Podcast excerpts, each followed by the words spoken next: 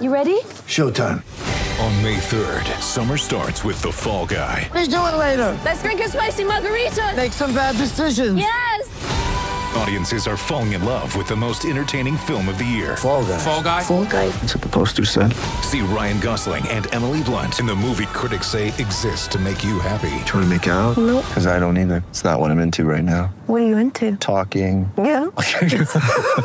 The Fall Guy. Only in theaters May 3rd. Rated PG-13.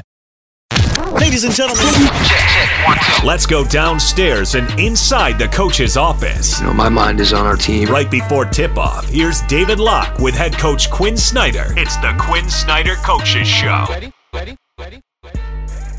Welcome back, Vivint Smart Home Arena. Game three, Jazz and the Thunder time for the Coaches Show with Quin Snyder, brought to you by FanDuel, your leader in one day fantasy sports. There seems to be a phrase that has now begun to identify our strength of the team is the team. Can you elaborate a bit on this and, and what you're hearing? We've heard it from you and we've heard it from the players as well. Well, I think anytime you say something that, you know, the, the guys are the ones that, you know, that either kind of internalize it and it becomes part of your identity. And I think that's what we've seen that they, they like the idea that they help each other and they like the idea that they make each other better. It's a point of pride for, for our guys that um, they're willing to sacrifice essentially um, for each other. And, you know, I've, I think the, the, the way that we've wanted the program to shape um, itself is that the individual parts improve and then the whole is greater than the sum of the parts. And I think that is representative of um, the whole being greater than the sum of the parts and the work that they put in. You know, you've seen guys get better. What jumped out at you about how Donovan played that fourth quarter?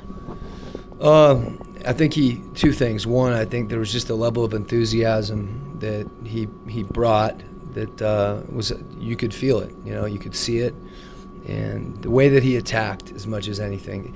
The, fact that he had not made a three, um, to me, was the most significant thing about um, him scoring the ball. That usually, in that situation, you either become tentative. Um, you know, maybe you keep shooting threes, and he might have made a couple if he kept shooting them. I would have been okay with that, but he really put it in his mind um, to go to the rim, and you know, he went to the rim in transition too, which I, I thought was really important for us. Game one, you have five corner threes. Game two, you have 14. What was the change? we were we we were pa- we were spacing better and we were passing better, and I think, you know, our bigs were trying to find um, space to roll and to get to the rim and put pressure on the rim. And when we can do that, you know, if, if we're efficient with the ball and the pick and roll, and guys understanding that you know the pick and roll is not always going to be for you. You're you're the catalyst and you know, you, you run the pick and roll in order to get off it and make someone else, give someone else an opportunity to make a play. And, you know, that ended up being a corner three at times. And uh, it ended up being kind of big to big passing. And, you know, that's the way we need to play. Your defensive numbers were dramatically better in game two than game one. Was your defense that much better, or is that just the way the game goes sometimes?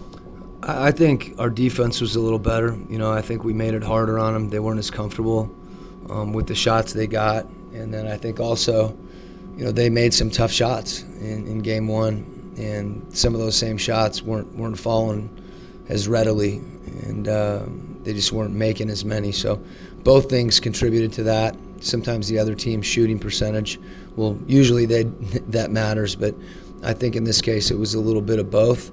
Um, I think a few things that we you know did differently um, helped us. There's no question about that, and uh, that's what you know that's what our team's capable of doing. They, they can grab onto something and and execute it on both ends of the floor, and I think that's what you saw. Coach, thank you very much. Thanks a lot. That's head coach Quin Snyder. Back with the shoot around report next on the Jazz Radio Network.